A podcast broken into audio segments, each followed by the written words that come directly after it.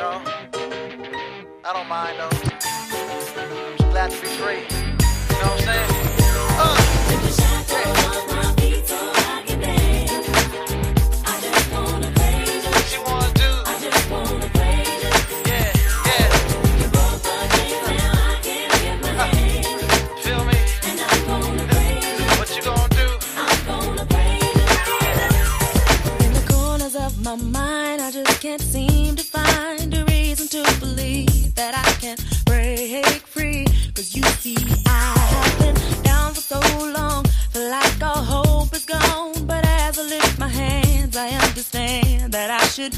You through my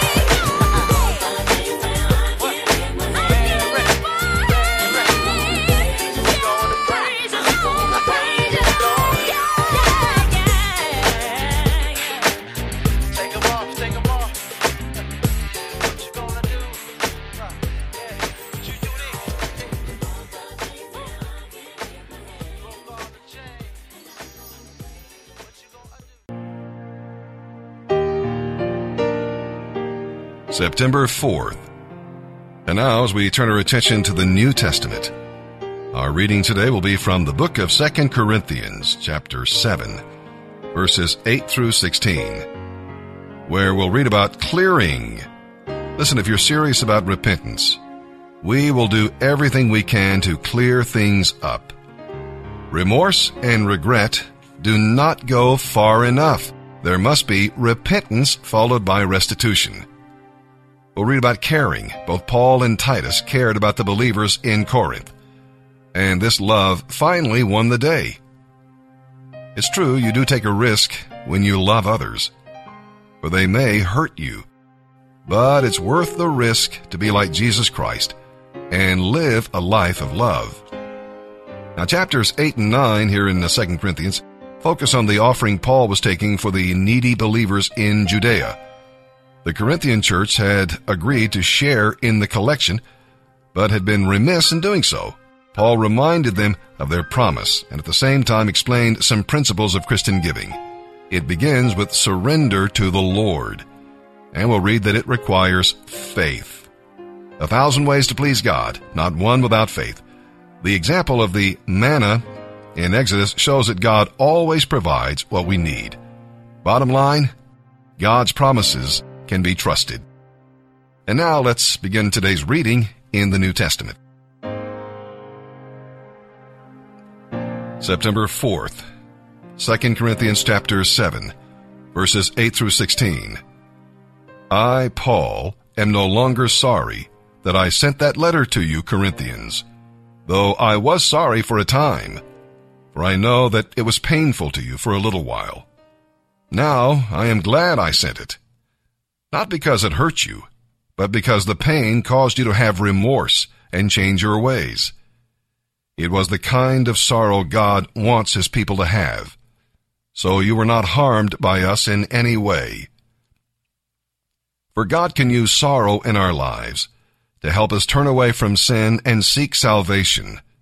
We will never regret that kind of sorrow. But sorrow without repentance is the kind that results in death. Just see what this godly sorrow produced in you. Such earnestness, such concern to clear yourselves, such indignation, such alarm, such longing to see me, such zeal, and such a readiness to punish the wrongdoer. You showed that you have done everything you could to make things right. My purpose was not to write about who did the wrong or who was wronged. I wrote to you so that in the sight of God you could show how much you really do care for us. We have been encouraged by this. In addition to our own encouragement, we were especially delighted to see how happy Titus was at the way you welcomed him and set his mind at ease. I had told him how proud I was of you, and you didn't disappoint me. I have always told you the truth, and now my boasting to Titus has also proved true. Now he cares for you more than ever when he remembers the way you listened to him and welcomed him with such respect and deep concern. I am very happy now because I have complete confidence in you.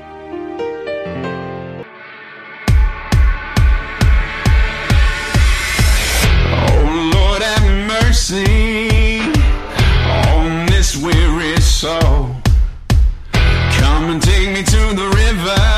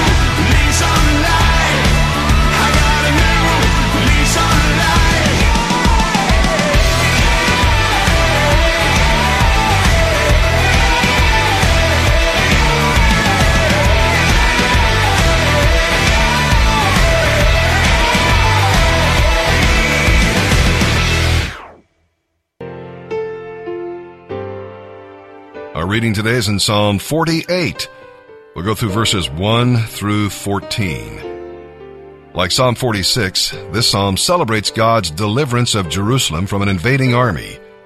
Now, to Christian believers, Jerusalem and Mount Zion speak of the Jerusalem above, where their citizenship is recorded. So look at the city. It is the city of God, the holy city, beautiful and joyful. But to the enemy who does not know the Lord, it is an awesome place that speaks of judgment. Ponder your heavenly destiny so that you may live a happier and holier life. And don't forget to enjoy the city. It's a place of God's loving kindness and righteousness, where His name is praised and His people rejoice. You are not in the heavenly city yet, but you can still enjoy the powers of the age to come. Little faith will take your soul to heaven, said Charles Spurgeon, but great faith will bring heaven to your soul. So celebrate the city. Tell others what God has prepared for his people and invite them to become citizens of Zion by faith in Christ. To know the God of glory is to know a faithful guide, capital G, faithful guide, who will care for you in life and take you to Mount Zion when you die. What a tremendous triumph. What more could anyone want? Psalm 48, verses 1 through 14. How great is the Lord, and how much we should praise him in the city of our God, which is on his holy mountain. It is magnificent in elevation. The whole earth rejoices to see it. Mount Zion, the holy mountain, is the city of the great king. God himself is in Jerusalem's towers. He reveals himself as her defender. The kings of the earth joined forces and advanced against the city. But when they saw it, they were stunned. They were terrified and ran away. They were gripped with terror, like a woman writhing in the pain of childbirth, or like the mighty ships of Tarshish being shattered by a powerful east wind. We had heard of the city's glory, but now we have seen it ourselves. The city of the Lord Almighty. It is the city of our God. He will make it safe forever. O oh God, we meditate on your unfailing love as we worship in your temple, as your name deserves, O God. You will be praised to the ends of the earth. Your strong right hand is filled with victory. Let the people on Mount Zion rejoice. Let the towns of Judah be glad, for your judgments are just. Go inspect the city of Jerusalem. Walk around and count the many towers. Take note of the fortified walls and tour all the citadels, that you may describe them to future generations. For that is what God is like. He is our God forever and ever, and He will be our guide until we die. Proverbs 22, verses 17 through 19. Listen to the words of the wise. Apply your heart to my instruction, for it is good to keep these sayings deep within yourself, always ready on your lips. I am teaching you today, yes, you, so you will trust in the Lord.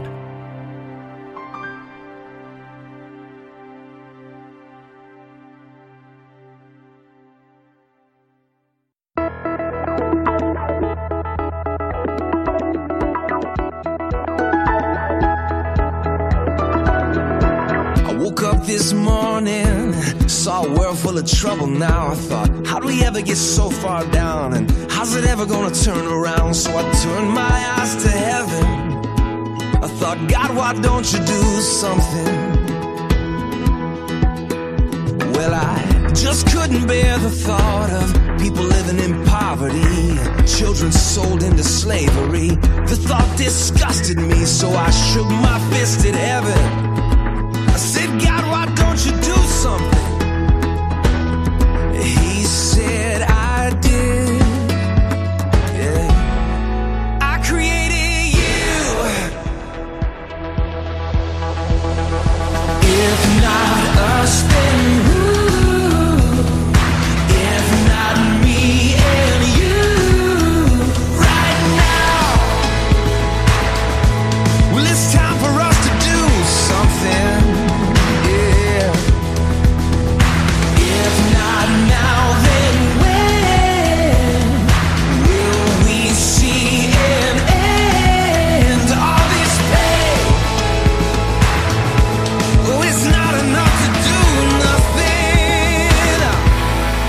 Time for us to do something.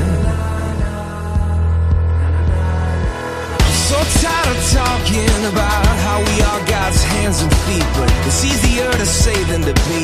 Live like angels of apathy. We tell ourselves it's alright, somebody else will do something. Well, I don't know about you, but I'm sick and tired life with no desire. I don't wanna flame, I wanna fire. I wanna be the one who stands up and says, I'm gonna do something. If not us,